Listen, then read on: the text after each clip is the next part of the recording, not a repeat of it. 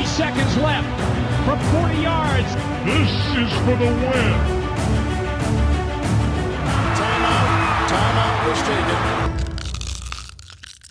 Hallo und herzlich willkommen zur neuen Folge von Icing the Kicker, dem NFL-Podcast in Kooperation zwischen dem Kicker und der Footballerei. Na, vermisst ihr die NFL genauso doll wie wir? Dann lasst uns doch drüber reden, dann sind die Entzugserscheinungen vielleicht nicht ganz so groß. NFL-Spiele gibt's erst ab September wieder.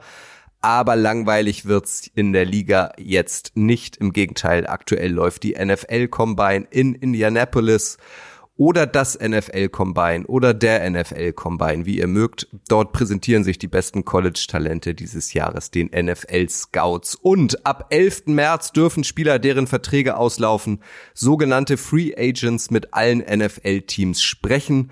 Wird man sich vertragseinig, dürfen sie dann ab dem 13. März auch offiziell unterschreiben. Und über die heißesten Namen in der Free Agency, also quasi dem Transfermarkt der NFL, sprechen wir jetzt. Wir, das sind heute am Schalttag. Detti aus der Footballerei. Moin, Detti. Hallo Kutsche. Long time no here.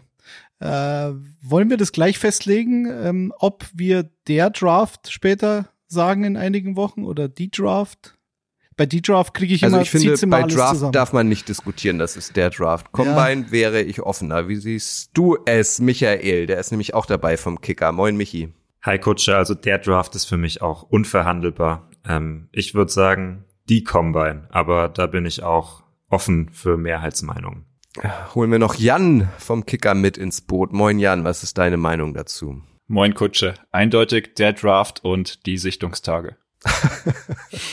Aber es ist doch, der Draft ist doch die Ziehung eigentlich. Das ist dann immer das Argument für die Draft. Die Talente-Lotterie. Aber ich kann es nicht, ich bring's nicht über die Lippen so wirklich. Der Draft. Dann versuch es zu umgehen, Detti. Sag mir lieber, weil heute ist auch Tag des Toasts. Was ist dein absolutes Lieblingstopping für Toast? Na, Schinkenkäse.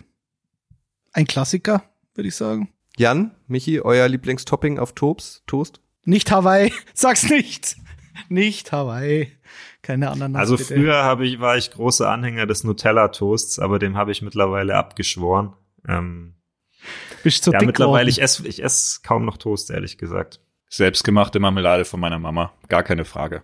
Ganz klar. Jawohl. Lieben Gruß an dieser Stelle an Frau Hermani, die uns bestimmt auch immer hört, oder, Jan? Ta tatsächlich ja, Ja. aber immer nur den Einstieg und sobald es dann äh, ins Fachsimpeln geht, schaltet sie ab. Na siehst du, dann haben, dann haben Sie das ja hier gehört. Also vielen Dank für die selbstgemachte Marmelade, dass Sie dank dieser Marmelade sowas Schönes aus Ihrem Sohn gemacht haben. So, rein ins Sportliche. Das erwartet euch heute bei uns, wie schon eben angekündigt, die wichtigsten Free Agents, die auf dem NFL-Transfermarkt zur Verfügung sind. Detti, Michi und Jan nennen euch jeweils einen heiß gehandelten Spieler aus der Offense und aus der Defense plus die jeweiligen Wunsch-Landing-Spots. Dann haben wir noch The Best of the Rest von dieser Liste und eine User-Frage, die kommt diesmal von Jonas. Jan, Marmeladen-Jan, fang du doch mal an. Wer ist denn für dich der heiß gehandelste Offensivspieler Stand jetzt in der NFL? Ich würde kurz noch Detti den Vortritt lassen, der hat den äh, Finger gehoben.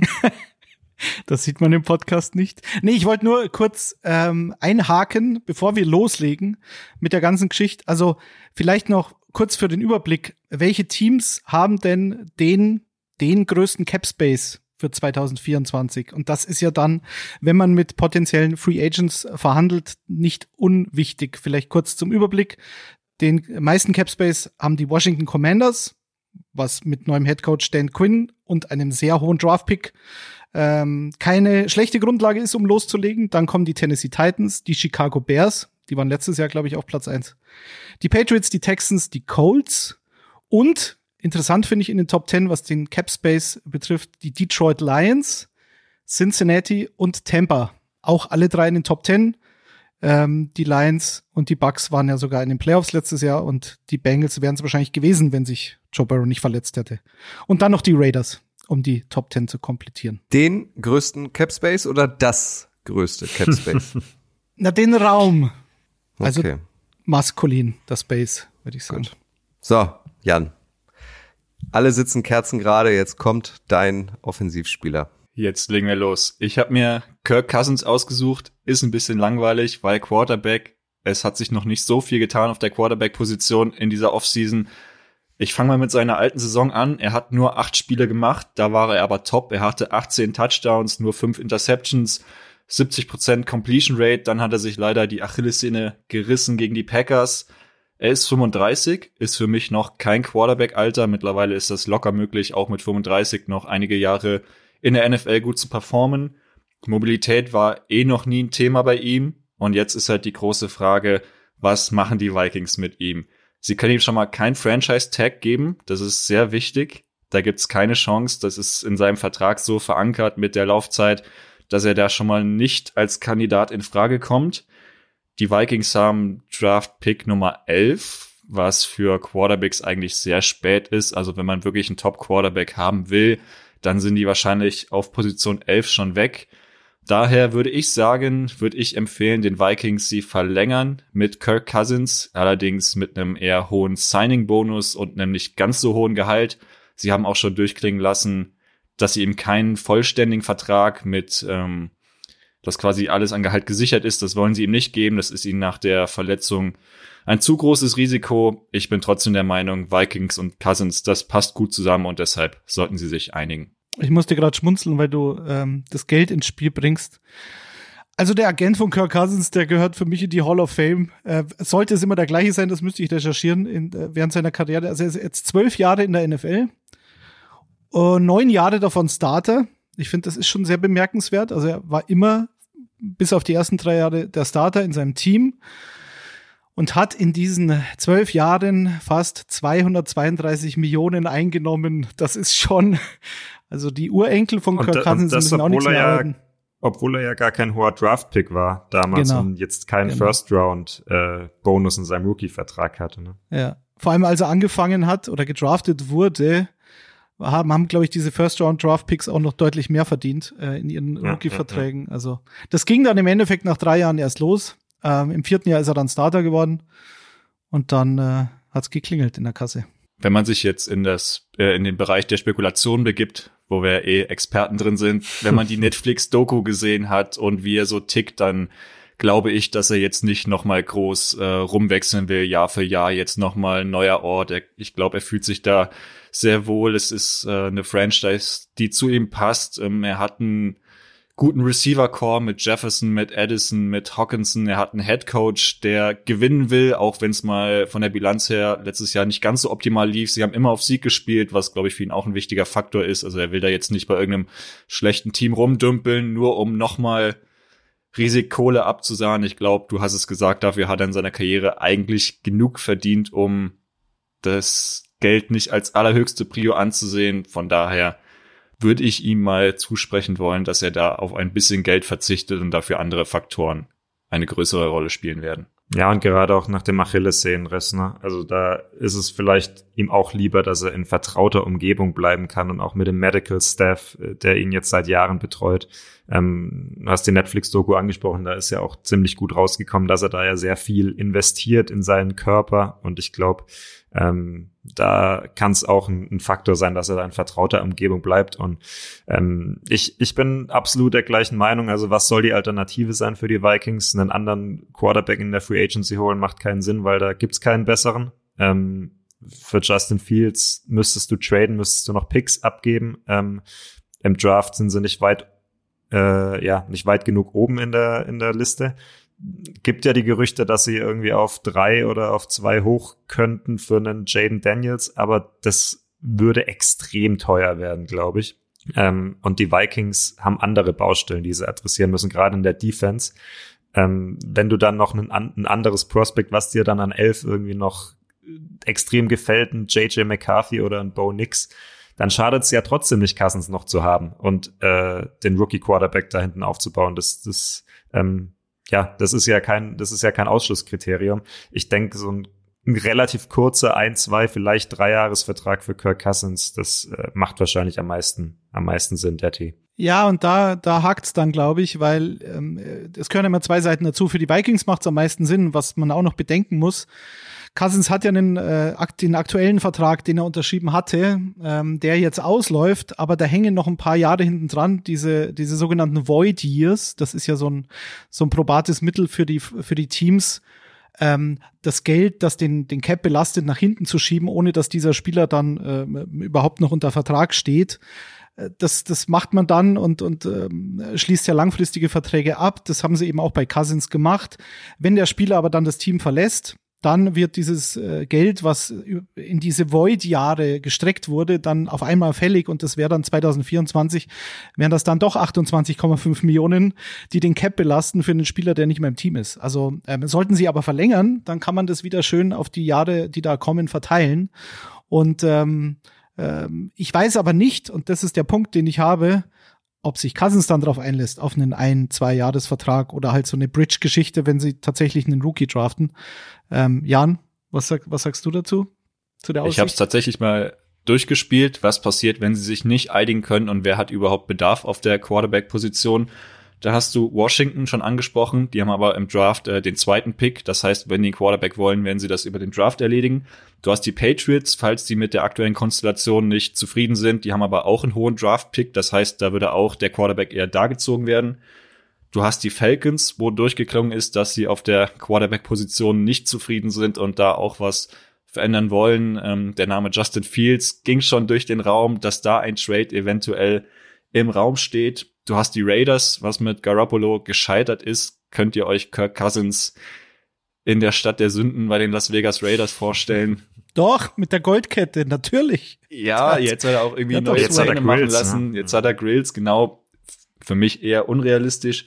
Du hast die Broncos, die aber noch mit dem teuren Vertrag von Russell Wilson zu kämpfen haben. Und du hast noch die Steelers, die jetzt nicht unbedingt einen Need haben auf der Quarterback-Position, wo es aber mit Franchise, mit Head Coach, mit Defense zumindest ein Paket geben könnte, wo ich aus Cousins Sicht jetzt nicht direkt den Telefonhörer wieder auflegen würde. Das könnte man sich mal anhören, aber ich finde so richtig, die Alternativen sind da aus meiner Sicht nicht dabei. Da würde ich Vikings immer noch ganz oben sehen. Also Steelers finde ich heiß, muss ich sagen. Also mit so einer Defense und mit Mason Rudolph, ähm, äh, ja, und Kenny Pickett, ist die Zeit schon abgelaufen? Würde mich nicht überraschen. Ja, das ist halt das Ding. Also Steelers finde ich auch interessant. Nur ich glaube, die Steelers haben ja ein bisschen durchklingen lassen, dass sie eine Konkurrenz für Kenny Pickett suchen und äh, ihn noch mhm. nicht ganz aufgegeben haben. Und da wäre Cousins ja dann, der wäre wär ja klar vor ihm dann. Das, aber ansonsten fände ich das eigentlich auch spannend und ich ehrlich gesagt sehe nicht, dass von Kenny Pickett man noch sehr Großartiges erwarten kann in seiner Karriere. Ähm, ich denke, am, am realistischsten, wenn es keine, ähm, wenn es keine Einigung mit den Vikings gibt, wären tatsächlich die Falcons. Das ist ein Team, was ein Upgrade will und was gewinnen kann mit der Offense, mit Beejan, mit Kyle Pitts und Drake London, was einen neuen Head Coach hat, was vielleicht mal, ja, auch die Division gewinnen kann mit, äh, mit einem guten Quarterback. Relativ einfach wahrscheinlich, weil es keine gute Division ist. Also das würde Sinn ergeben, aber ich glaube, ehrlich gesagt, der wird in Minnesota bleiben. Kenny Pickett hat eh zu kleine Hände, sagt man. Hm. Wie so, es soll ja, es soll ja kein reiner Kirk Cousins Podcast werden. Deswegen ähm, schwenke ich jetzt über zu Michi. Michi, muss man sagen, hatte sich ursprünglich T. Higgins ausgesucht, aber das ist bislang so, ich glaube, der einzige, auf jeden Fall der prominenteste Spieler, der den Franchise-Tag bekommen hat von den Bengals. Also der Receiver ähm, muss bei Cincinnati bleiben, verdient dafür aber auch ordentliche 21,6 Millionen in der kommenden Saison. Also den konntest du nicht nehmen, Michi. Wen hast du dir jetzt stattdessen ausgesucht? Ja, ich finde es immer noch ein bisschen schade, dass ich T. Higgins nicht nehmen könnte. Ich glaube, das wäre richtig spannend geworden, weil ich mir den halt, der ist zwar nur der Nummer zwei Receiver in Cincinnati, aber ich glaube, der wäre in vielen Teams halt der Nummer eins Receiver, deswegen wäre es so spannend gewesen. Kurz, kurzer, kurzer Einwand. Also bei T. Higgins, natürlich, jetzt hat er den Franchise-Tag, hat er ihn schon, ja, er hat ihn unterschrieben, er wurde informiert, dass er getaggt wird, so. Er könnte, glaube ich, immer noch äh, in, in den Streik gehen und ein bisschen Druck ausüben. Das wäre durchaus möglich. Ähm, ich glaube, mit äh, fast 22 Millionen weiß ich immer nicht, ob man da streiken muss, aber okay. Ja. Theoretisch könnten sie ihn ja trotzdem noch trainen. Ne? Also Cincinnati und also für mich war das Aber Team, ich glaube, die Bengals wollen ja wieder angreifen nächstes Jahr. Ja, klar. Higgins ist ein Natürlich. super Receiver. Auch, auch für T. Higgins macht es ja jetzt gar nicht so großartig Sinn, jetzt irgendwie zu einem anderen Team in, zu gehen. In Verbindung natürlich, wenn jetzt zum Beispiel die Titans kommen und sagen, okay, die Andrew Hopkins haben wir letztes Jahr als Bridge ja. gehabt, der ist aber jetzt auch wieder Free Agent. Wir brauchen endlich einen Nachfolger für AJ Brown. Hier unterschreibe, das ist der Scheck für die nächsten fünf Jahre. Das wäre für den Spieler natürlich schon reizvoll und man weiß immer nie, was hinter den Kulissen passiert. Also Ähm, aber geh mal davon aus, dass er bei den Bengals bleibt. Ja. ja. Dann äh, ja, werde ich mal kurzes Frage beantworten. Ähm, ich habe ich bin dann in der Offensive Line gelandet und zwar bei Tyron Smith von den Dallas Cowboys oder noch Dallas Cowboys. Äh, bei Tyron Smith, da muss ich immer an das Zitat von der ehemaligen Packers-Legende Mike Daniels denken. Ähm, hat er mal in einem NFL Top 100 Video gesagt, werde ich nie vergessen, wo er dann mit seiner mit seiner coolen äh, Fratze da sitzt und sagt, Tyrone was built in a factory. Also den haben sie in der Fabrik gebaut, um Offensive Tackle zu spielen. Ähm, also Tyron Smith war halt über Jahre hinweg eigentlich so gemeinsam mit Trent Williams und vielleicht noch David Bakhtiari so der Gold Standard in der NFL als Left Tackle. Ähm, das Problem ist aber auch bisschen ähnlich wie bei Bakhtiari. Er ist halt einfach sehr oft verletzt gewesen. Ähm, 2015 war die letzte Saison, in der er alle Saisonspiele gemacht hat. Und in den letzten vier Saisons hat er insgesamt 33 Spiele verpasst. Also man kann jetzt nicht mehr erwarten, dass man eine ganze Saison von ihm bekommt, da muss man ehrlich sein. Aber, und das ist es halt, wenn er fit ist, dann ist er halt immer noch einer der besten Spieler auf einer der wichtigsten Positionen in der NFL. Und vor allem auf einer der Positionen, wenn wir jetzt über die Free Agency reden, auf der immer viele Teams nach einem Upgrade suchen, weil es nicht sehr viele sehr gute Tackles gibt in der NFL. Ähm, da gibt's immer wenig Spieler auf dem Markt und deswegen finde ich Tyron Smith einen ziemlich spannenden Namen. Und ähm, letzte Saison hat er immerhin für seine Verhältnisse sehr gute 13 Saisonspiele plus das eine Playoff-Spiel gegen die Packers, wie ging das nochmal aus? Naja, ähm, gemacht. Und war in diesen Spielen auch wirklich gut. Ähm, er hat in der ganzen Saison nur einen einzigen Sack zugelassen. Ähm, und ich halte es jetzt auch nicht für ausgeschlossen, dass die Cowboys ihn halten weil eigentlich macht der hauptsächlich Sinn für solche Teams, die jetzt halt nochmal richtig angreifen wollen in den nächsten ein, zwei Jahren, die ähm, absolute Premium-Qualität auf der Position haben wollen und dann vielleicht auch, wenn er mal in der Saison drei, vier, fünf Spiele verpasst, es nicht so schlimm ist. Ähm, er ist 33 schon, der wird jetzt nicht mehr dein neuer Franchise-Left-Tackle. Aber wo ich ihn mir vorstellen könnte, wären zum Beispiel die Chiefs, ähm, das würde Sinn machen, weil Donovan Smith, der aktuelle Left Tackle, ist auch Free Agent. Ähm, die müssen ihren 500 Millionen Dollar Quarterback beschützen irgendwie. Ähm, die Jets hatte ich noch, habe ich noch auf der Rechnung. Ähm, die werden ihre O-Line auch dringend upgraden müssen, wenn dann äh, Aaron Rodgers hintersteht, der gerade vom Achillessehnenriss kommt. Wobei da gibt's ja schon wieder die Gerüchte, dass äh, Rodgers Bakhtiari wiederholen kann als äh, de facto GM. natürlich, natürlich. Sei es seinen alten Buddy. Ähm, also ja, das wäre so die Kragenweite der Teams, bei denen ich mir Tyron Smith vorstellen könnte. Aber vielleicht habt ihr ja noch was anderes auf der Rechnung. Na, das waren schon genau die zwei Teams, die ich mir auch äh, aufgeschrieben hatte.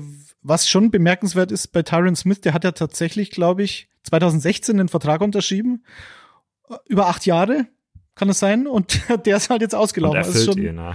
es ist schon, äh, schon stark. Ähm, und kommt ja relativ selten vor, dass das genau so passiert. Du hast es angesprochen, er war natürlich, ich glaube, 33 Spiele hat er verpasst in den letzten vier Jahren. Die, die, das ist natürlich ein Fragezeichen, aber die Chiefs, die schreien hier äh, in diesen Podcast hinein und sagen, okay, mhm. wir haben es letztes Jahr gemacht mit Donovan Smith.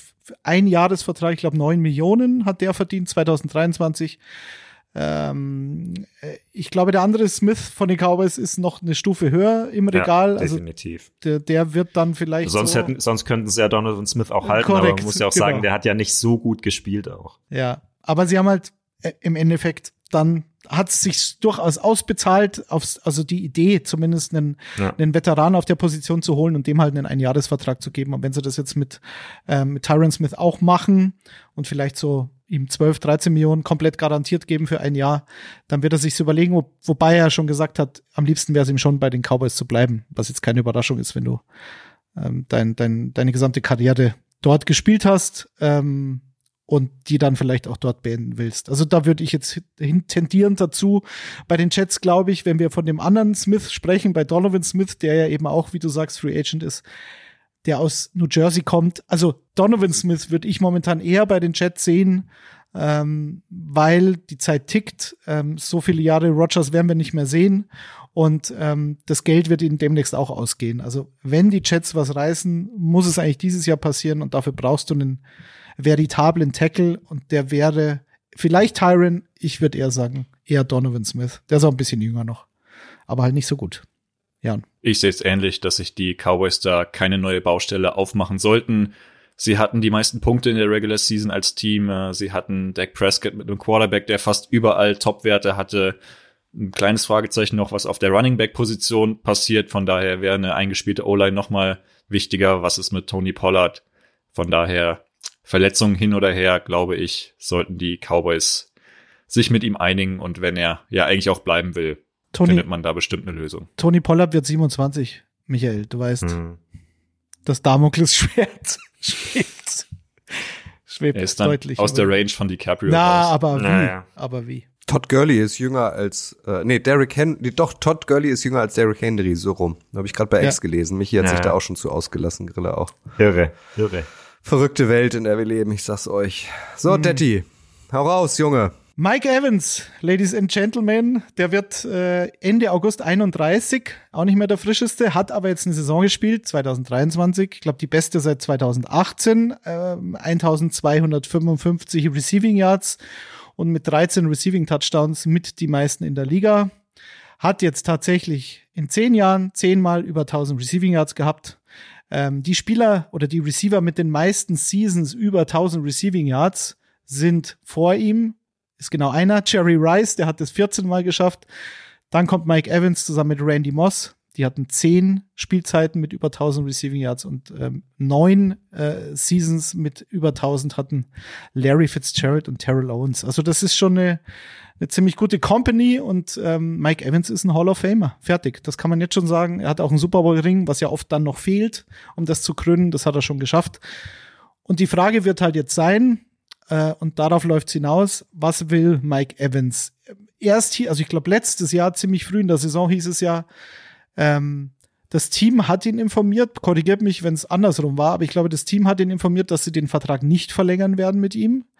Dann hat er mit die beste Saison seines Lebens gespielt und jetzt nähern sich die beiden Seiten angeblich wieder an. Vielleicht noch fürs Protokoll der Salary Cap für 2024 wurde ja auch um 30 Millionen Dollar angehoben vor ein paar Tagen. Also der steht jetzt bei 255 Millionen Dollar pro Team. Davor waren es eben knapp 225. Also da kann man dann wieder mit ein bisschen mehr Geld arbeiten. Und äh, die Buccaneers sind ja, wie ich vorhin gesagt habe, in den Top 10, was den Cap Space betrifft. Also Tampa könnte sich Evans leisten. Die Frage ist, will Evans nochmal zurück? Äh, Evans war mit der wichtigste Spieler, hat auch in den beiden Playoff-Spielen der Buccaneers, ähm, ich glaube, elf Catches gehabt und, und zwei Touchdowns oder einen Touchdown gemacht. Also gerade für Baker Mayfield, wenn wir davon ausgehen, dass Baker, der ja auch ein Free Agent ist, theoretisch in Tampa bleibt, obwohl Dave Canales, der Offensive Coordinator, weg ist äh, und mittlerweile Head Coach bei den Carolina Panthers geworden ist, können die Bucks darauf verzichten, ohne Mike Evans mit Baker Mayfield in der Saison zu gehen. Und ich glaube, entscheidend wird der Spieler sein. Und wenn der Spieler sagt, ich will noch einen Ring gewinnen, dann winken wieder die Chiefs. Die Chiefs haben nicht so wirklich viel Cap Space, das muss man sagen, aber wir wissen alle, da, das, ähm, das ist verhandelbar, das ist flexibel, der Cap Space. Und wenn es auch wieder über diese Void Years geht, um, um das Gehalt zu strecken.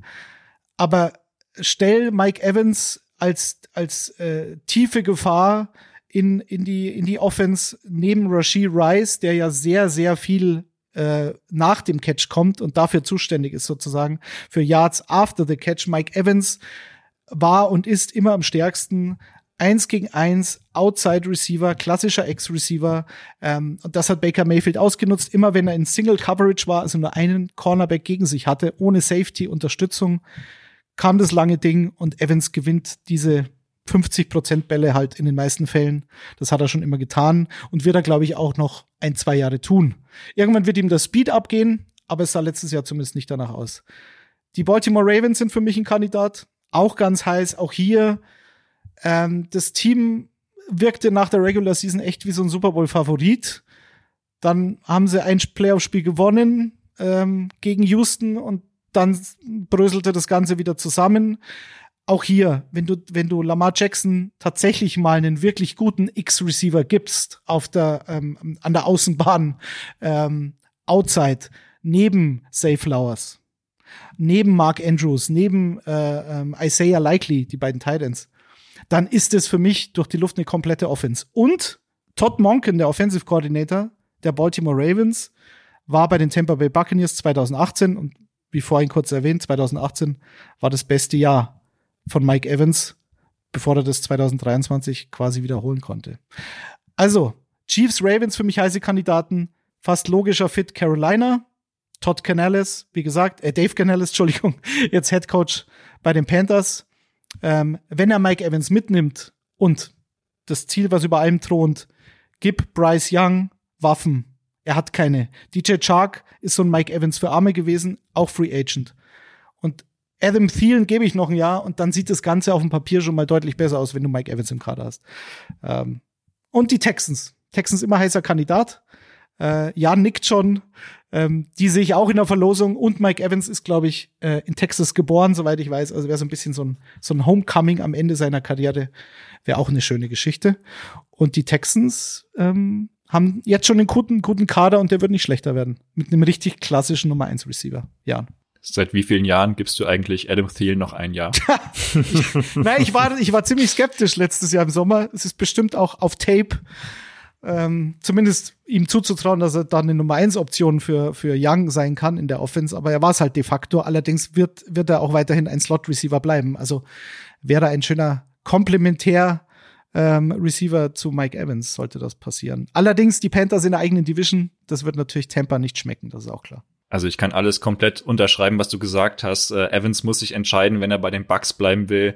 Wie viel Football-Romantik will er, auf wie viel Geld will er verzichten? Die Bucks müssen dann noch einige andere Spieler bezahlen. Sonst sind die Chiefs und die Ravens, die es letztes Jahr mit OBJ so ein bisschen probiert haben. Da hat es nicht so funktioniert. Der hat klar underperformed, nur drei Touchdowns. Ähm, die Texans sind mit einem jungen Quarterback, einem guten Head Coach immer in der Verlosung. Ich habe tatsächlich noch die Colts am Zettel, die ja neben Michael Pittman eigentlich auch so einen zweiten guten Receiver suchen. Pittman auch Free Agent, weiß man auch nicht so genau, was passiert. Vielleicht ein möglicher Landing-Spot. Aber auch da geht für mich die Tendenz Richtung, äh, er bleibt bei den Buccaneers. Ich möchte erstmal noch den, äh, weil wir gerade über Todd Gurley und Derrick Henry gesprochen hatten, Kutsche, äh, meinen absoluten Lieblings-Mike Evans-Fakt noch, äh, noch bringen. Die Mutter von Mike Evans ist jünger als Tom Brady. Das ist ein Fakt. Kutsche, Das, Kutsche, wir, Kutsche, warten, das ist doch. wir warten auf deine Reaktion.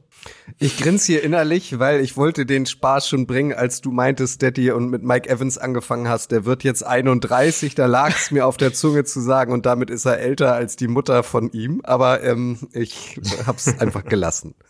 Danke, Michi, dass du es nochmal aufgegriffen hast. Ja.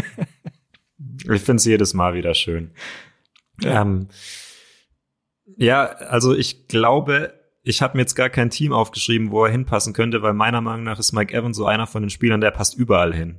Ähm, den kannst du in jede Offense, glaube ich, reinstellen. Das ist halt einer von den sehr, sehr wenigen absoluten Ex-Receivern in der Liga, die jedes Team eigentlich gern hätte, von denen es aber einfach nicht so viele gibt. Und ähm, vielleicht mit Ausnahme von sowas wie San Francisco oder so, die halt das einfach nicht brauchen in ihrer Offense oder das gar nicht so richtig vorgesehen haben, so einen Outside-Ex-Receiver. Ähm, der würde überall hinpassen, glaube ich. Und jedes, jedes Team wäre froh drum, einen Mike Evans zu haben. Weil das, also Daddy, du hast ja alles gesagt, der ist, das ist einer der besten Receiver, den wir in den letzten 10, 15 Jahren in der NFL hatten. Der ist so konstant, der ist auch selten verletzt, das muss man ja auch mal dazu sagen. Also Receiver haben oft Verletzungen, Mike Evans ist nie verletzt.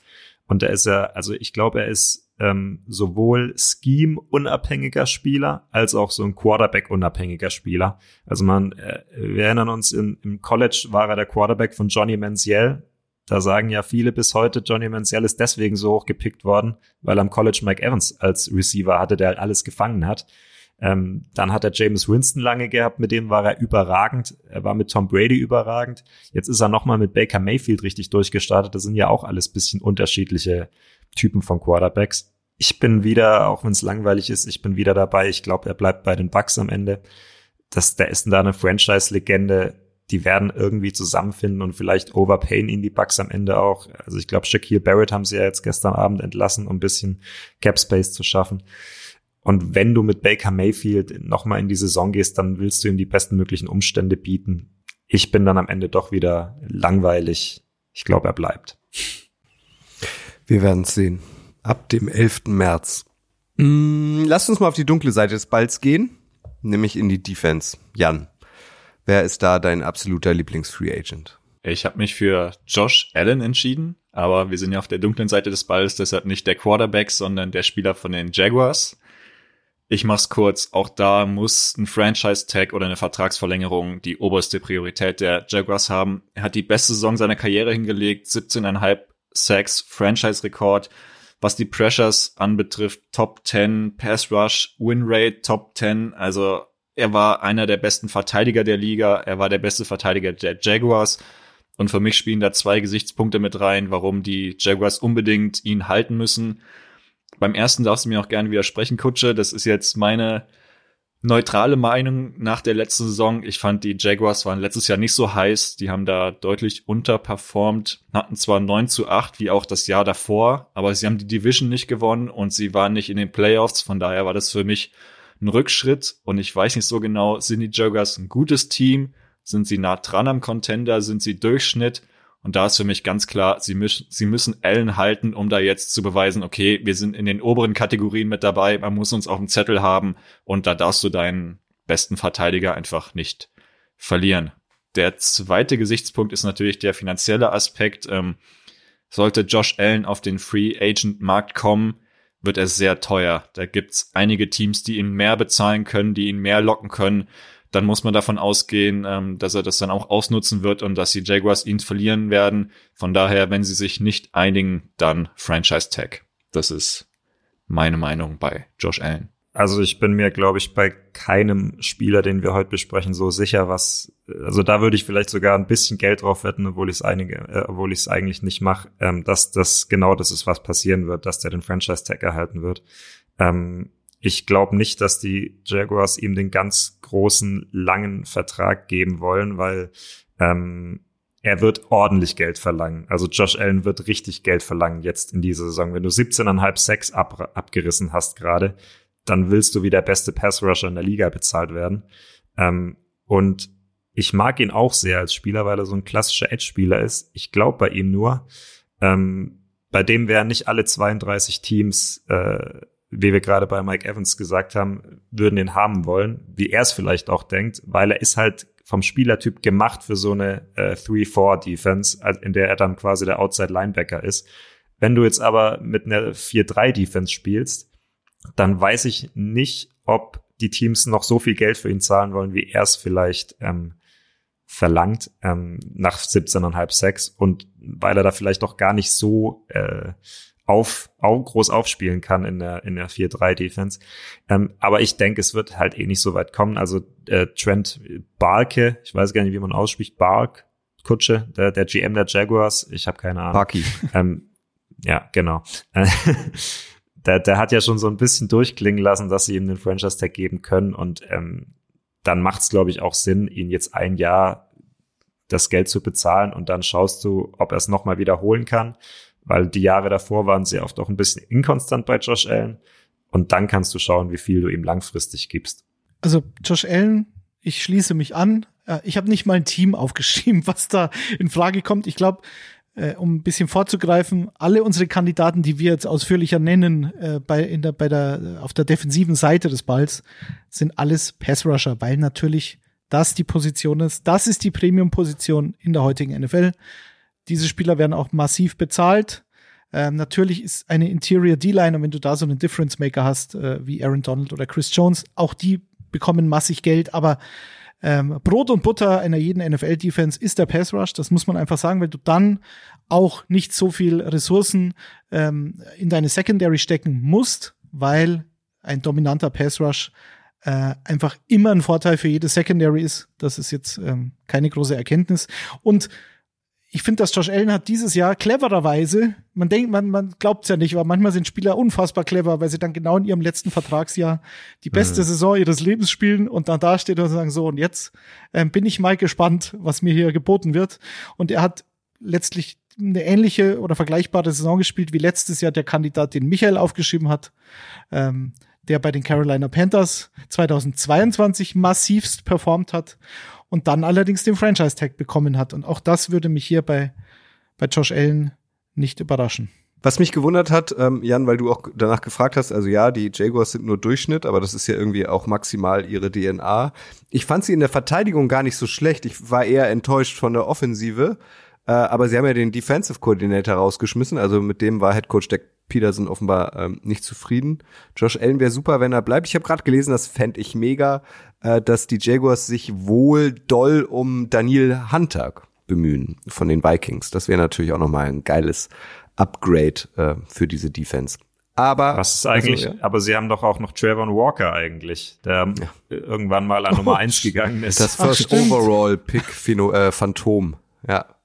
Ja. ja, aber das ist, das ist doch genau die Frage, die sich die Jaguars jetzt stellen müssen. Dann, es war keine zufriedenstellende Saison. Äh, wollen sie wieder weiter hoch, dann müssen sie gute Spieler haben, dann müssen sie die guten Spieler halten, dann müssen sie die guten Spieler bezahlen. So einfach ist das. Ja, in der Free Agency schmeißen die Jaguars aber immer gern mit Geld um sich. Mal sehen, wie es dieses Jahr ist.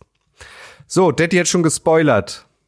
Michi, wer ist denn dein Pass Rusher, dein Lieblings-Pass Rusher aus der Free Agency? Ja, es, ist wirklich auch generell einer meiner äh, Lieblings-Pass-Rusher in der Liga. Äh, Brian Burns von den Carolina Panthers ist vom Spielertyp her auch bisschen ähnlich wie Josh Allen, würde ich sagen. Ähm, von der Spielweise her so ein, so ein schlachsiger, wendiger Edge-Rusher, so ein Edge-Bender, sagt man, glaube ich, auch, weil er, weil er so tief gehen kann und sehr beweglich ist.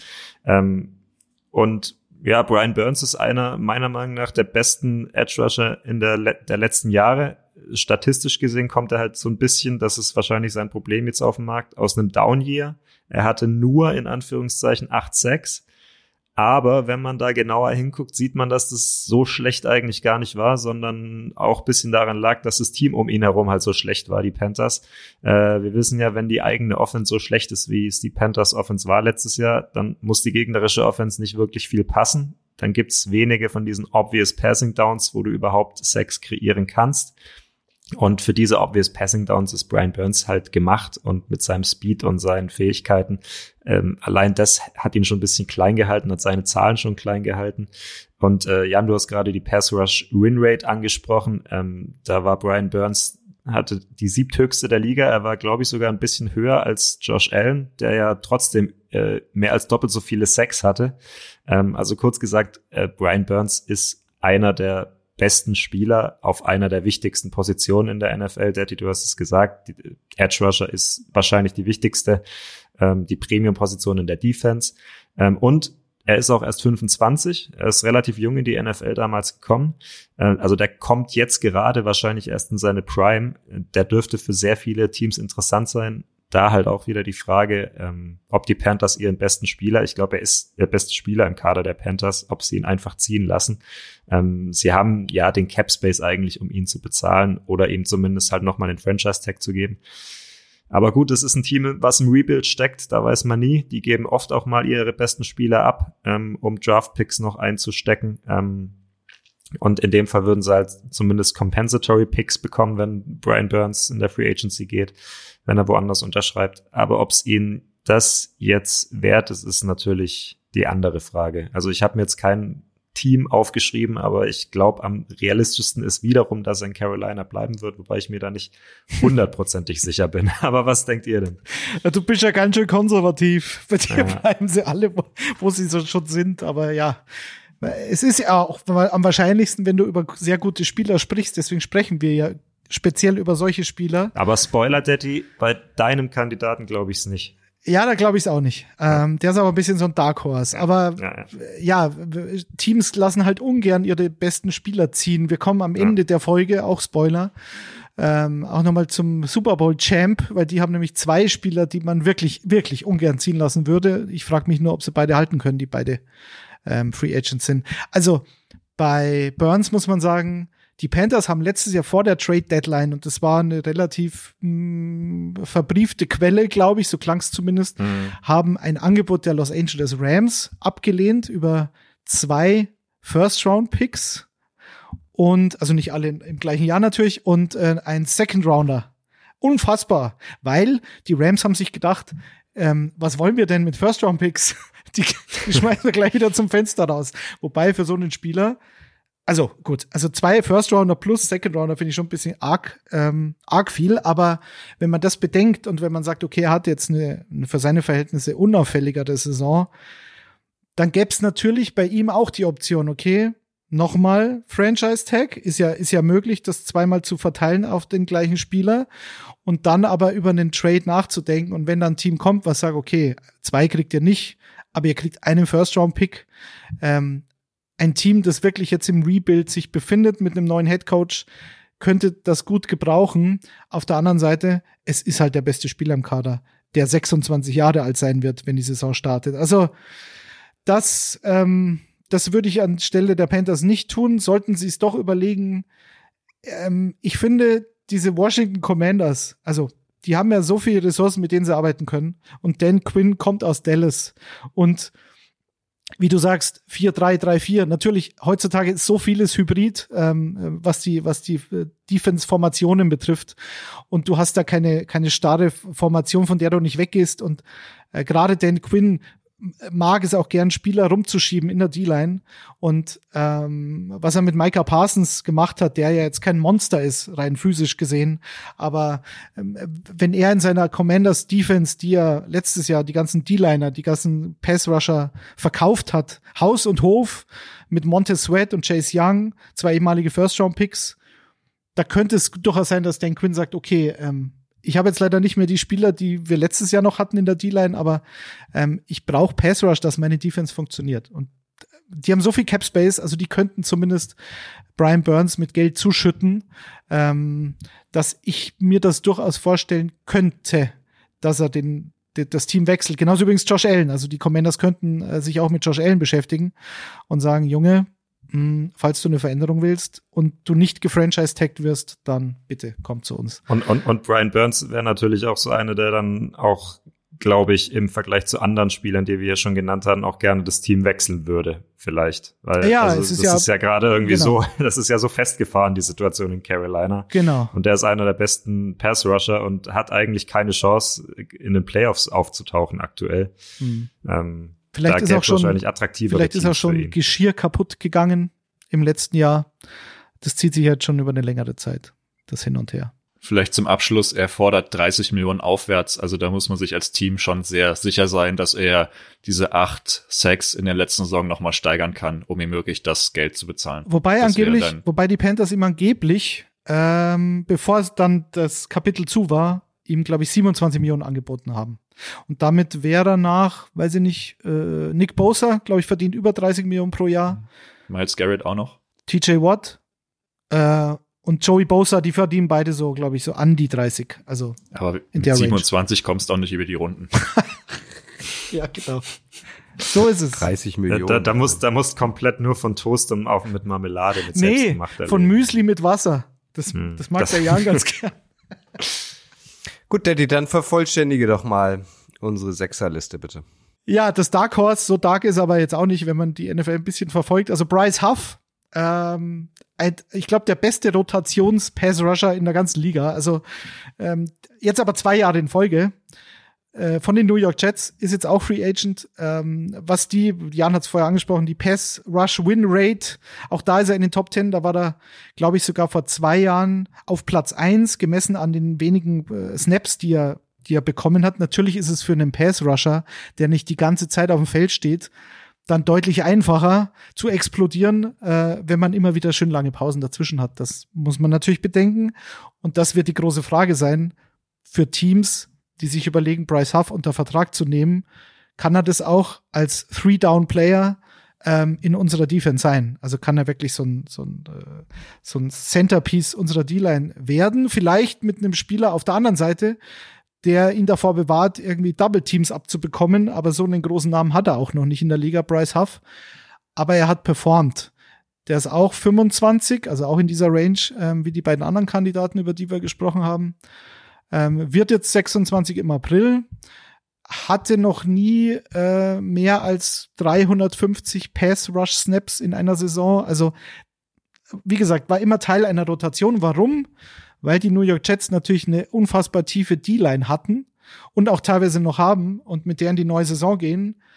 Hm, Jan, du hast es angedeutet, deswegen glaube ich auch nicht, dass die Jets ihn unter Vertrag nehmen und den Vertrag verlängern. Ich glaube, sie lassen ihn ziehen.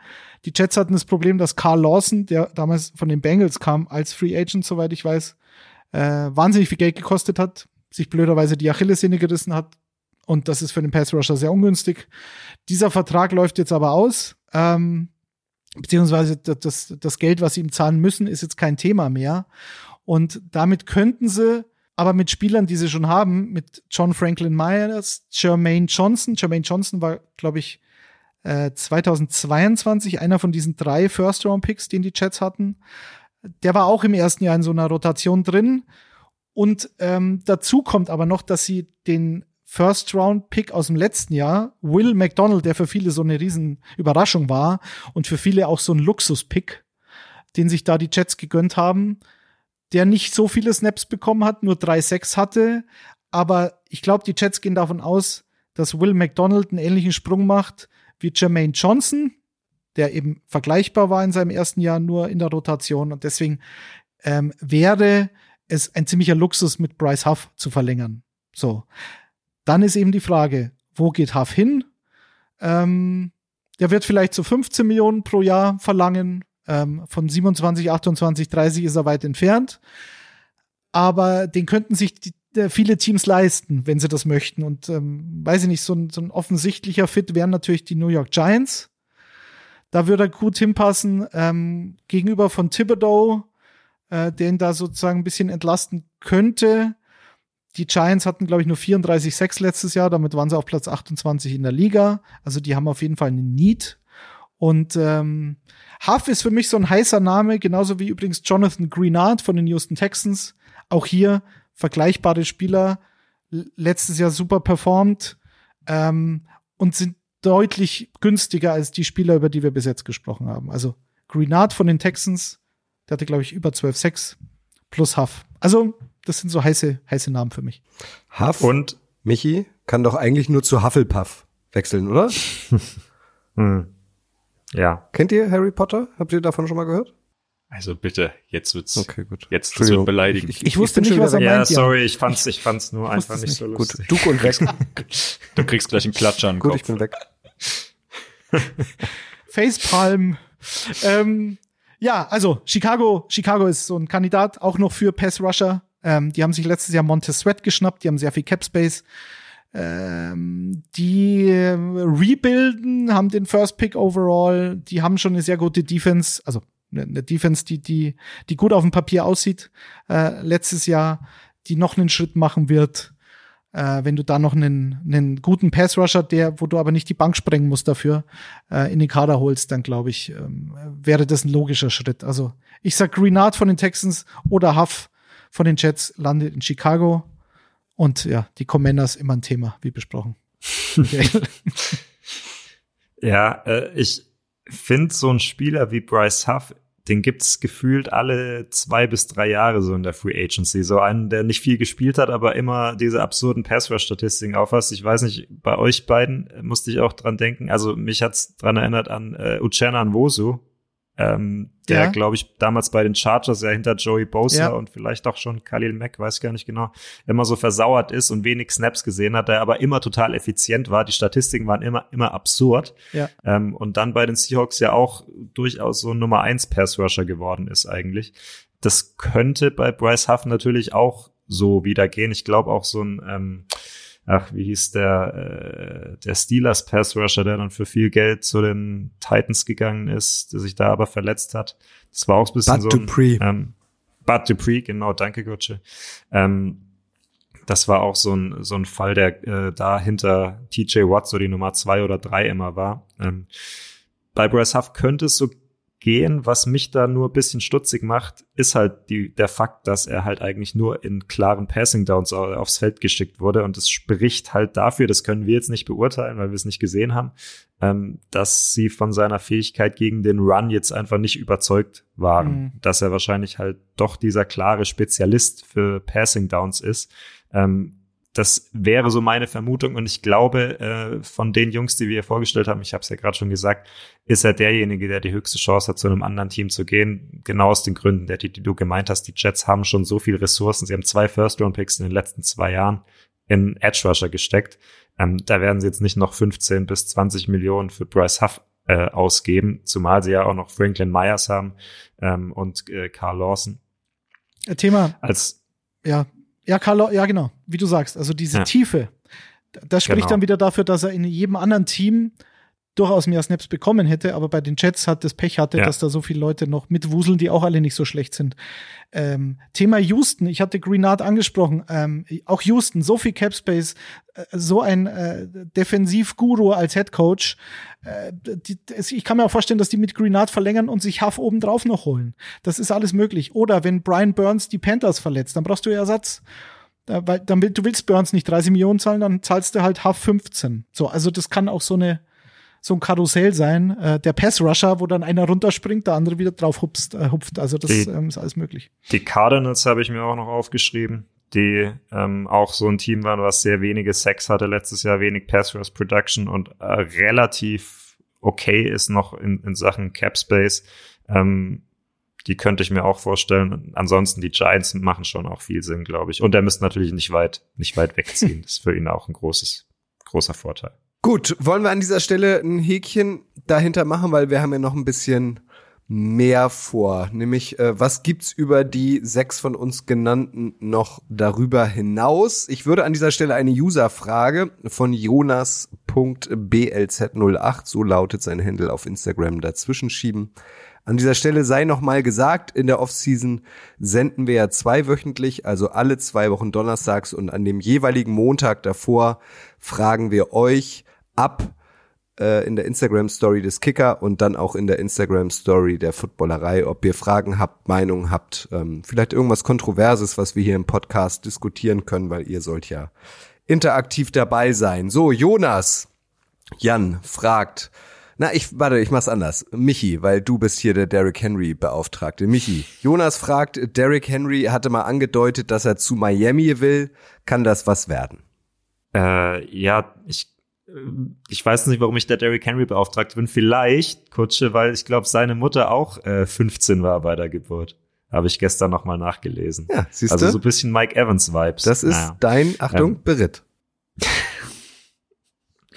das Achtung, Achtung war äh, Ja, Derrick Henry. Ähm Ja, ich glaube, er hat, äh, ich glaube, er hat es in einem Podcast gesagt, dass er gerne äh, 2016 im Draft von den Dolphins äh, ausgewählt worden wäre. Ich glaube jetzt auch noch, auch noch gar nicht so lange her.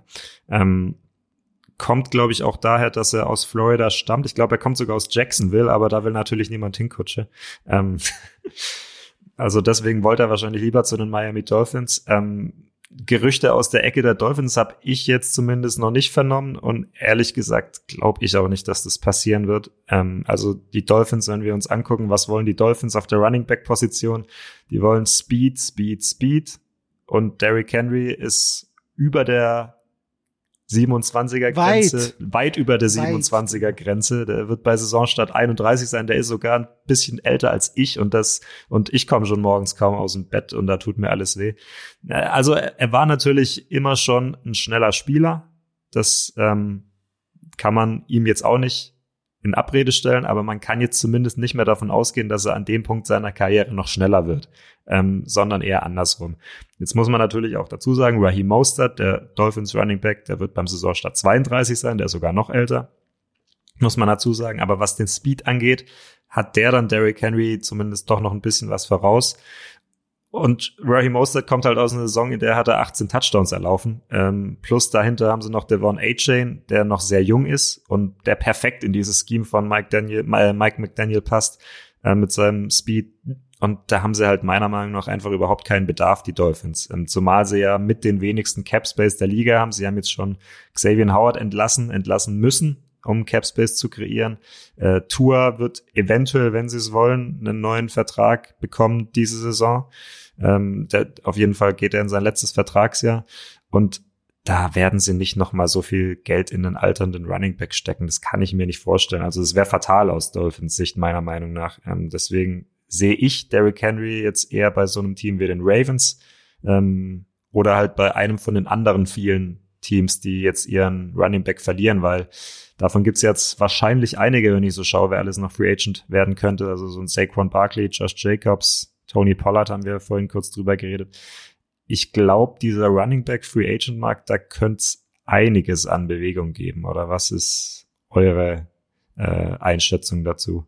Also Henry zu den Dolphins schließe ich mich komplett an. Macht keinen Sinn. Die haben ein gutes Duo, was noch unter Vertrag steht. Da jetzt ein neues Fass aufzumachen, glaube ich, da sind andere Baustellen, die haben mehr Dringlichkeit. Du hast es gesagt, der Free Agency Markt der Running Backs ist wieder mal schwierig. Keiner hat einen Franchise Tag bekommen. Es sind einige auf dem Markt, aber jetzt finde ich zumindest nicht der Krachername, wo du sagst, da reißen sich alle Teams drum. Selbst so ein Austin Eckler hatte keine gute Saison. Selbst so ein Josh Jacobs, ähm, Saquon Barkley, die sind nicht mehr so heiß, wie sie vielleicht noch vor ein, zwei Jahren waren. Von daher glaube ich, müssen sich alle noch ein bisschen gedulden und wenn dann so der erste Dominostein mal fällt und der erste Wechsel stattfindet, dann kann ich mir auch gut vorstellen, dass die alle so ein bisschen rumgereicht und durchgewechselt werden, ohne dass da jetzt viele neue Teams mitmischen. Ähm, aber Henry da bin ich mir sicher, der wird irgendwo unterkommen. Man sieht jetzt schon wieder die ersten Trainingsvideos äh, in der Offseason. Der ist noch nicht fertig mit der NFL. Der hat noch einiges vor. Und ich äh, wünsche mir für ihn, dass er ein gutes Team mit einem guten Quarterback mal erwischt, dass er vielleicht dann auch nicht so viel Last auf seinen Schultern hat. Da bin ich sehr gespannt zu sehen, wo er landet und was er dann noch im Tank hat, dieser uralte Mann. Also bei den, bei den Dolphins ist es natürlich extrem, diese, dieser Fokus auf Speed, das ist klar. Und das ist ja auch die, die, die DNA dieser Offense, ähm, gerade des, des Laufspiels äh, unter Mike McDaniel, haben sowohl A-Chain als auch Mostert. Logisch. Je älter du wirst, desto verletzungsanfälliger wirst du. Also Raheem Mostert ist ja auch nicht, ist ja auch keiner, der, der immer verletzungsfrei durch seine Karriere gelaufen ist. Also ich glaube, der einzige Grund, warum es in Miami keinen Sinn macht, ist wirklich das potenzielle Gehalt. Und da ist halt die Frage, ähm, wird so laufen, dass, ähm, dass Henry nicht sofort unter Vertrag genommen wird. Muss er warten, muss er seine äh, Ansprüche, wenn, falls er welche hat, weiß man ja nicht, ähm, zurückschrauben, weil er zu viel verlangt und äh, ein bisschen abwarten, bis dann ein Team kommt und er merkt, okay, der Markt für mich ist nicht da. Ich bin halt in einem gewissen Alter. Auf der anderen Seite, ich meine, er hatte letztes Jahr wieder fast 1200 Rushing Yards, ähm, wieder 12 Touchdowns, wieder über vier Yards pro Lauf im Schnitt. Also das, der, der Typ ist halt, das ist ein Monster, also das ist, ja, das ist ja kein Mensch, das ist ja ein Cyborg. Also können wir auch keine normalen Maßstäbe ähm, für, für Derrick Henry äh, nehmen, sondern man muss davon ausgehen, der Typ hat noch ein Jahr und vielleicht sogar noch zwei Jahre. Und wenn du ein Team wie Miami bist, die sind ja nicht so weit weg. Und die, die, die, die, die haben eine Offense, wenn die klickt, dann klickt die so richtig. Und wenn du jetzt dann noch so ein, so ein Puzzleteilchen, was eben nicht das bedient, was du eh schon hast, sondern du hast so einen Sledgehammer zwischen den Tackles und nicht immer jeder Lauf äh, über, über Außen, über Outside ähm, und dann über Speed, sondern auch mal jemand zu haben, ähm, was Mostert natürlich an der Goal-Line sensationell gemacht hat letztes Jahr, aber der dir dieses zusätzliche Element bei Vierter und Kurz auch noch bringen kann. Und Henry hat zumindest diesen, diesen Long Speed, dass er trotzdem aus einem Vierter und Eins kann er trotzdem 70er Touch, äh, Touchdown immer noch machen. Das traue ich ihm durchaus zu.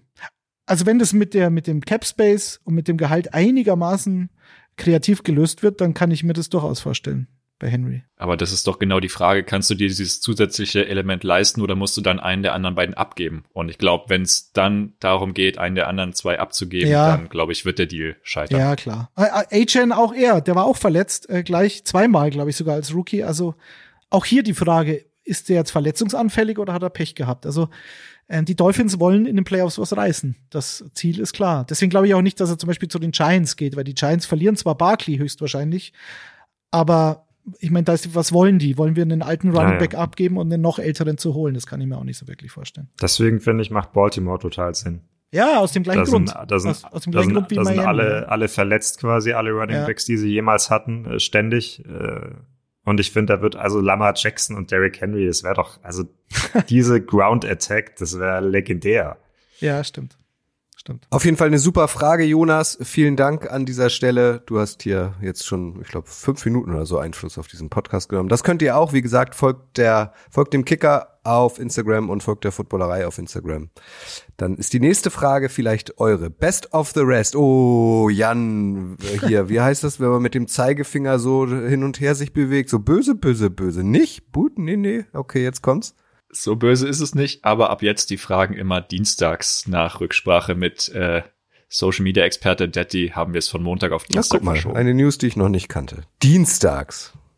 Jetzt verwirren wir die Leute so, aber gut. Ja, ich, ich würde auch, wir- ich würde sagen, wir besprechen das nochmal und geben dann beim nächsten Mal endgültig Bescheid, dass es ab jetzt der Sonntag ist. Folgt einfach dem Kicker und der Footballerei, dann könnt ihr es ja nicht verpassen. Oder? Ist Dienstag für euch auch der unwichtigste Tag der Woche? Ja, nicht in der Der englischen gibt Woche. mir irgendwie so gar nichts. So, so Dienstag, so. Hä? Dienstag habe ich Dienst, sagt Herr Mohn. auch Dafür hier Ja, alle anderen Tage stehen für irgendwas, aber Dienstag, ich weiß nicht. Verstehe. Kennst du das Sams. Michi? Ja, ja, Ehrlich? ja. ja. Ah, super. Es äh, wurde uns in der, äh, ich glaube, ich war in der dritten Klasse oder so, hat uns unsere Lehrerin das vorgelesen. Ach, das sagt das Sams, oder wie wir? Das habe ich theoretisch Ja, schon ja. ein paar Mal gesehen mit meinen Kindern, aber ich habe da Ja, anscheinend ja. nicht Äh, aufgepasst. Montag kommt der Hormon, am Dienstag ist Dienst und am Mittwoch ist Mitte der Woche. Äh, Donnerstag muss es donnern, Freitag frei. Ah, jetzt. Doch, Samstag kommt das Sams. Ja, ja, ja. Genau. Und Sonntag scheint die Sonne. Sehr gut. So, Best Und of the Sams rest. Wer von euch möchte denn noch so ein paar Namen äh, hier droppen lassen, die wir jetzt noch nicht ausführlich besprochen haben? Jan, bitteschön. Ich mache den Anfang. Daddy hat es schon angesprochen. Die Chiefs haben zwei Kandidaten, die man eigentlich beide gerne halten möchte. Es wird aber schwierig, beide zu halten. Es geht um Snead, den Cornerback, und es geht um Chris Jones. Ich sag ganz klar, die Priorität liegt bei Snead. Der hat ein Wahnsinnsjahr gespielt. Chris Jones hatte letztes Jahr schon Probleme mit dem Holdout. Man konnte sich nicht auf einen Vertrag einigen. Dann hat er das erste Saisonspiel verpasst. Dann hat er doch wieder gespielt.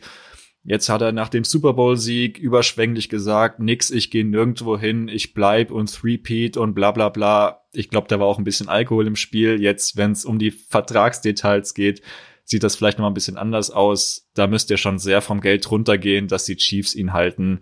Und ich kann mir gut vorstellen, dass wir Chris Jones nächstes Jahr bei einem anderen Team sehen werden. Außer, wie gesagt, er lässt da sehr viel Geld liegen und sagt, äh, Ringe sind mir wichtiger und ich bleib beim Super Bowl Champion. Ich gehe dagegen. Ich glaube, sie müssen Chris Jones verlängern. Ähm, es gibt nicht viele Spieler in der NFL, gerade in der Defense, die so absolute Difference Maker sind und ein Spiel so an sich reißen können, wie es Chris Jones kann. Ähm, und wenn du einen von diesen Spielern unter Vertrag hast, dann lässt du ihn nicht gehen, darfst du nicht machen. Ähm, und Snead ist ein super Cornerback, kann ich nicht widersprechen. Ähm, vielleicht auch sogar die wertvollere Position im Vergleich zu Chris Jones. Natürlich willst du den halten, beides wird mh, kaum gehen. Ähm, aber wenn du mich vor die Entscheidung stellst, für mich ist es ganz klar Chris Jones, äh, so einen absoluten äh, Difference Maker, der wahrscheinlich auch der beste Spieler auf seiner Position ist, den, den lässt du nicht gehen. Egal Ja. für wie viel Geld. Also manchmal geht es halt nicht anders. Wenn du zwei Superstars in, in einer Unit hast, die dann halt einfach beide zu verlängern. Irgendwie. Und dich bei anderen Premium-Positionen, wie zum Beispiel Left Tackle, dann auf so Einjahresverträge zu committen, weil du sagst, okay, also diesen Weg weiterzugehen und auch für Receiver, dann wäre Mike Evans wieder raus, ähm, nicht äh, hoch oder teuer zu bezahlen, weil du sagst, nee, wir, wir dürfen weder LeJarry Sneed als äh, noch ähm, Chris Jones gehen lassen. Eigentlich dürfen sie solche Spieler nicht gehen lassen. Und ähm, für Snead spricht, also diese Secondary war für mich der Schlüssel für den Super Bowl Gewinn, also was die ganze Saison betrifft, war die Defense der Schlüssel äh, für diesen Triumph.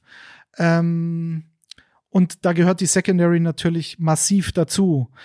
Und die Chiefs hatten allein mit, mit Trent McDuffie, der im Endeffekt Nickelback gespielt hat, also gegen den Slot Receiver die meiste Zeit. Ähm, das hat dazu geführt, dass ähm, Snead wieder Outside spielen konnte. Das war, ich glaube, 2021 und 2022 noch anders. Ähm, mit McDuffie als sensationellem Slot-Cornerback hast du dann ähm, Snead out, Outside gehabt und mh, er hat halt sensationell gespielt und gehört, glaube ich, auch zu den Top 5 auf seiner Position in der gesamten Liga. So einen Cornerback darf ich eigentlich nicht gehen lassen. Ähm, Auf der anderen Seite, ich meine, Chris Jones, das, das, der kann halt, der kann halt ein Spiel entscheiden. Und das kann Aaron Donald und das kann Chris Jones. Und das ist das Ende der Liste. Und auch den darfst du nicht gehen lassen. Wenn ich jetzt wetten müsste und nur einer bleiben darf, würde ich auch auf Jones äh, setzen. Da, da gehe ich mit Michael. Ähm, und ähm, für Snead, dann machen sie es. Dann holen sie sich Stefan Gilmore für ein Jahr, der letztes Jahr bei den Dallas Cowboys trotz seines hohen Alters überragend gut gespielt hat. Ähm, Oder McDuffie es- geht nach außen, kann ich mir macht es wieder so. Oder man macht so. Oder du hast noch äh, Jalen Watson, ähm, den du erst äh, vor kurzer Zeit gedraftet hast, oder Joshua Williams, den du erst vor kurzer Zeit gedraftet hast und baust auf die, die Talente im eigenen Kader. Also, es wird auf jeden Fall hochinteressant und bin gespannt, wie die Chiefs ähm, das lösen, dieses Problem. Kommen wir zu den anderen Spielern noch. Vielleicht gehen wir es durch. Ähm, ich fange mal mit den Running Backs an. Machen mal Position, positionsweise. Saquon Barkley, wir hatten ihn vorher schon angesprochen. Ähm, der ist jetzt 27, Michael. Da höre ich die Uhr ticken. Aber trotzdem, über 1200 Yards, Scrimmage Yards Club letztes 27. Jahr. Zehn Touchdowns letztes Jahr noch gemacht. Für mich war es das mit den Giants. Ich kann mir nicht vorstellen, dass er bei den Giants verlängert oder die Giants mit ihm verlängern wollen. Ähm, hier schreien für mich die Houston Texans Hallo, ähm, waren auf Platz 23, glaube ich, was das Run-Game betrifft, haben unfassbar viel Cap Space, haben eine sehr vielversprechende Offense, haben ein super vielversprechendes Team. Also ich glaube auch, dass Barkley da richtig Lust drauf hätte und Devin Singletary, ähm, der jetzt so oder so qualitativ, glaube ich, schwer mit Barkley zu vergleichen ist, aber schon auffällig gut gespielt hat, finde ich, ist aber auch Free Agent. Somit könnte man auf einen großen Namen gehen und äh, Barkley ähm, verpflichten. Was sagt ihr von den anderen Namen? Josh Jacobs, Tony Pollard, Austin Eckler. Pollard sage ich okay, der wird ein Team finden. Jacobs und, und Eckler haben wirklich keine guten, gut, gute Saison gehabt letztes Jahr. Was glaubt ihr da, Michael? Eckler, ähm, Eckler wird halt, glaube ich, nicht als Nummer eins Running Back wahrscheinlich gesehen und auch nicht bezahlt ja. werden, sondern halt wahrscheinlich jetzt an dem Punkt seiner Karriere halt als Third Down Back. Könnte ich mit, mir vorstellen. Mit fast 29. Ja. Hm, Wäre eigentlich da, logisch, ja. Da kommt er natürlich schon noch für eine, einige Teams in Frage, aber ich glaube, der wird nicht den ganz großen Vertrag bekommen. Josh Jacobs, Jan? Ich wollte noch sagen, der neue OC der Chargers hat ja schon angedroht, dass er Justin Herbert ein Run-Game an die Seite stellen, will, äh, stellen will, dass der weniger passen soll. Das klingt für mich eher nach einer Drohung als nach einem Upgrade, ähm, Justin Herbert den Ball wegzunehmen. Ich kann mir gut vorstellen, dass einer dieser Namen, die wir gerade genannt haben, Jacobs, Barkley, Eckler wieder zurück, dass die Chargers sich da einschnappen werden, wenn sie wirklich dieses neue, diese neue Idee oder was heißt neu, diese Idee fortsetzen wollen, ähm, das Run-Game bei den Chargers zu etablieren, kann ich mir das gut vorstellen. Die Chargers aber mit relativ wenig Cap-Space aktuell. Das macht auch nicht einfacher für Harbour, ähm, da einen Rebuild wobei ich ja auch, wobei ich glaube, keiner dieser Running Backs wird richtig abkassieren. Das ist dann wieder das, das andere. Das, deswegen könnte, könnten die Chargers da vielleicht schon in the mix sein, zumindest einen günstig zu kriegen für unter 10 Millionen. Ich glaube, Barkley, Barkley ähm, schielt auf 12 Millionen und das ist halt die Frage, ob er das kriegen wird. Das wäre, glaube ich, auch so der, die Franchise-Tag-Nummer wäre so um die 12 Millionen für einen Running Back.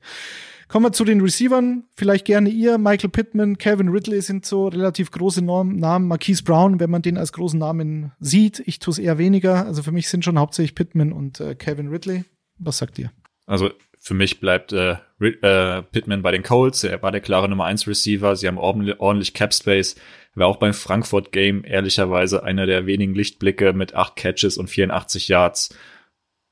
Da wird er gut äh, abkassieren und sehe keinen kein Zwang aus seiner Sicht, äh, sich da jetzt ein neues Team zu suchen, wenn er aufs Geld guckt. Ja, Ridley ist, Ridley ist spannend. Ich, da könnte ich mir schon vorstellen, dass der woanders hingeht. Ähm, den könnten viele Teams auch, glaube ich, immer noch so ein bisschen als Hoffnung haben, dass er noch ein Nummer 1 Receiver sein könnte irgendwann nochmal. Team habe ich mir jetzt aber ehrlich gesagt, kann ich jetzt, das ist halt auch einer, der, der durch sein Route Running überall eigentlich hinpassen könnte. Ähm, die Giants vielleicht. Ja. Die brauchen immer einen Receiver, gefühlt seit zehn Jahren. Keinen Slot-Receiver. Also bei Ridley finde ich, das ist auch wieder wie dieses Karussell, was wir vorhin bei den Edge-Rushern hatten. Springt Marquise Brown von dem Cardinals Karussell runter, wird da wieder ein Platz frei. Calvin Ridley wurde in Jacksonville eigentlich hauptsächlich outside als, als äh, tiefe Waffe eingesetzt, hatte irgendwo, wie war es, äh, Top 10, was die Air Yards betrifft. Ähm, also wenn, dann hat er ziemlich tiefe Targets bekommen in, der, in den meisten Fällen und war aber nur auf Platz 27, was die tatsächlichen Receiving Yards betrifft. Also hauptsächlich eben außen und tief.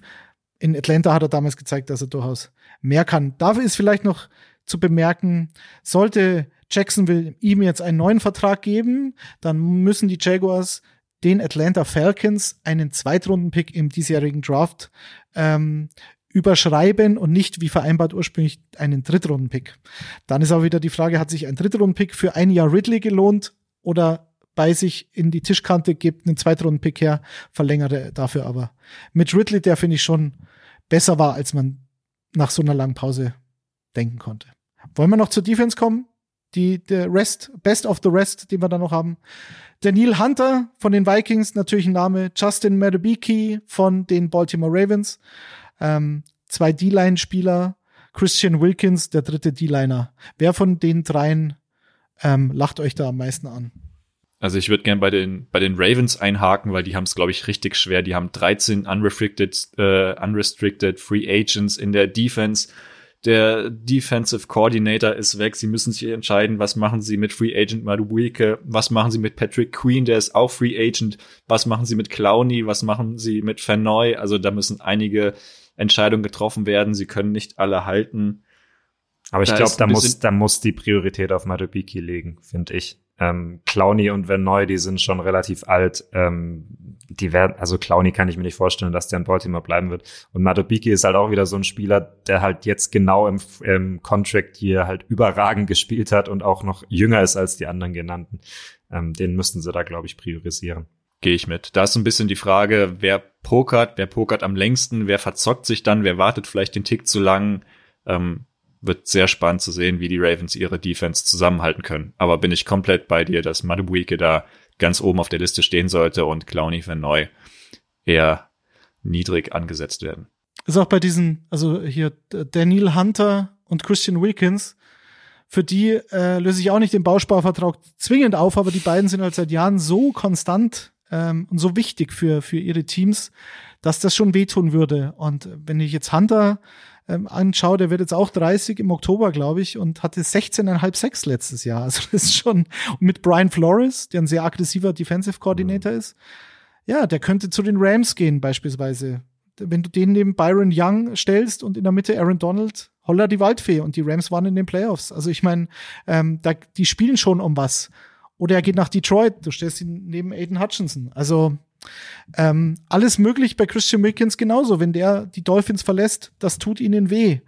Und ähm, also ich glaube, die werden alle einen Markt finden und ich glaube, die werden alle neue Teams finden, weil das ist eben nicht so die A-Kategorie, die ich nicht äh, ziehen lassen darf, die ich aber dann ziehen lassen muss, weil ich eben mit meinem, mit meinem Salary Cap arbeiten kann, nur bis zu einem bestimmten Zeitpunkt bei Daniel Hunter und den Vikings schwebt halt auch über allem dieser Vertrag von Justin Jefferson. Der hat ganz klar gesagt, ich will abkassieren, ich will den äh, Right Receiver Markt revolutionieren, ich will das ganz große Geld und da müssen sich alle anderen hinten anstellen. Ich bin hier der Beste. Von daher ist das auch der X-Faktor mit Cousins, mit Hunter, wie sehr da die Vikings in andere Positionen investieren können und wie sehr Jefferson da quasi den Cap Space schon zumacht für die kommenden Jahre. Vielleicht zum Abschluss noch, es gibt natürlich auch Spieler, ähm, die riesige Namen sind, wie beispielsweise Antoine Winfield. So, da sind wir uns aber, glaube ich, alle einig, den werden die Tampa Bay Buccaneers nicht gehen lassen. Das ist einer der besten Safeties in der ganzen Liga. Ähm, der, der ist in allen Leveln eines Defensivspielers ist der gut. Der ist gut, was Coverage betrifft, was die Run-Defense betrifft, was den Pass-Rush betrifft. Wenn ich so einen flexiblen und, und äh, kompletten Safety habe, dann lasse ich den auch nicht ziehen. Deswegen reden wir über so einen Spieler nicht ähm, sonderlich ausführlich, weil ich persönlich davon ausgehe, dass er, dass es da gar keine andere Wahl gibt, ähm, als dann im schlimmsten Fall den Franchise-Tag zu ziehen für Tampa. Teddy hat es eben schon gesagt, alle von uns genannten Spieler werden einen neuen Club finden. Und das Schöne ist, in der nächsten Folge von Icing the Kicker, die am 14. März erscheint, wissen wir auch schon, welche Teams das sind. Das wird dann also schon so die erste Free Agency Recap Folge werden, weil einleitend gesagt, am 11. März geht das Ganze einen offizielleren Weg. Mir brennen noch zwei Sachen auf dem Herzen. Zum einen Clowny. Ich habe heute einen Clowny gefrühstückt und ähm, Madavikia. Eben habt ihr so schön über den Ravens-Verteidiger gesprochen. Kennt ihr noch Medi Madavikia vom HSV ja. damals? Medi. Selbstverständlich. Ja. Gut. Wer war dein Lieblingsspieler? Hat er nicht auch ein Tor gemacht bei diesem legendären 4 zu 4 gegen Definitiv. Juve? Ja. Und immer wenn er am Ball war, rechter, rechts außen, Medi. Das war super. Haben die nicht zwei Iraner gehabt, der HSV? Nee. Doch, doch, Hashimian, der Hubschrauber, den gab's ah, auch noch. Ja, der Hubschrauber. Der war beim HSV? Ja, der war auch beim HSV. Der hat doch mal in dem goldenen, glänzenden Bayern-Trikot Genau gespielt. da. Und Ihr wolltet VfB auch noch einen. Fußballer grüßen an dieser Stelle, habt ihr vorhin gesagt. Nicht, dass ihr das vergesst. Heute ist 29. Februar. Bedeutet, Jan? Äh, Benedikt Hövedes feiert seinen neunten Geburtstag. Alles Gute. Gut, haben wir das auch noch platziert. Schön. Und ich würde noch gern, ich würde noch gern zwei Sätze von, von Michael zum Afrika Cup wissen. Der war nämlich da. Das war unser Afrika Cup Beauftragte von Icing the Kicker. Wie war's? Was sagt Kusunu? Tabsoba, hast High Fives gemacht mit den Jungs. Ja, Kosunu hätte ich natürlich gern gesprochen, aber der ist sehr, sehr medienscheu. Der möchte am liebsten gar nicht über irgendwas reden. Ähm, ich habe äh, Sebastian Aller kurz sprechen können mal. Das war sehr schön. Ähm, nee, es war ein, war ein super Erlebnis, war ein sehr, sehr buntes, äh, buntes Turnier, sehr viel Begeisterung. Es hat mir sehr gut gefallen. Ein ähm, bisschen, bisschen anders als, als in Europa, gerade was so die Journalisten angeht. Also da sitzt halt jeder auch im Trikot auf der Pressetribüne und rastet komplett aus, wenn sein Team Tor schießt. Das kannte ich jetzt von den Pressetribünen äh, Deutschlands nicht so, aber ähm, ja, vielleicht beim nächsten ähm, beim nächsten NFL-Spiel, wenn die Packers dann nach Deutschland kommen, mache ich es dann vielleicht auch so mal sehen. Schöne Schlussworte. Danke, ihr drei. Danke euch Danke fürs dir. Zuhören. Danke, Kutsche. Ihr könnt jetzt schon so gespannt sein. Am 14. März werden wir euch definitiv sagen, ob diese Instagram-Umfragegeschichte montags oder dienstags kommt. Ich hoffe, ihr könnt äh, diese Anspannung aushalten bis dahin. Sonntag. Ich bin für Sonntag. Achso, und äh, nächste Woche gibt's dann sehr wahrscheinlich eine Sonderfolge von Michael Bächle und meiner Person, wenn Bayer Leverkusen in Köln verliert und dann die große Frage im Raum steht, fängt jetzt das große Zittern an. Max Eberl reibt Ja. sich schon und, die Hände. Und, und danach und danach gehen wir dann Eislaufen, weil dann ist die Hölle zugefroren, Daddy. Der Gewinner muss die Hose von Max Eberl anziehen. Und auf dem Kopf tragen. Und die Verbindung ist jetzt ganz schlecht. Ich höre euch nicht mehr. Hallo. Äh, äh, äh. Ciao, ciao. Ciao. Ciao.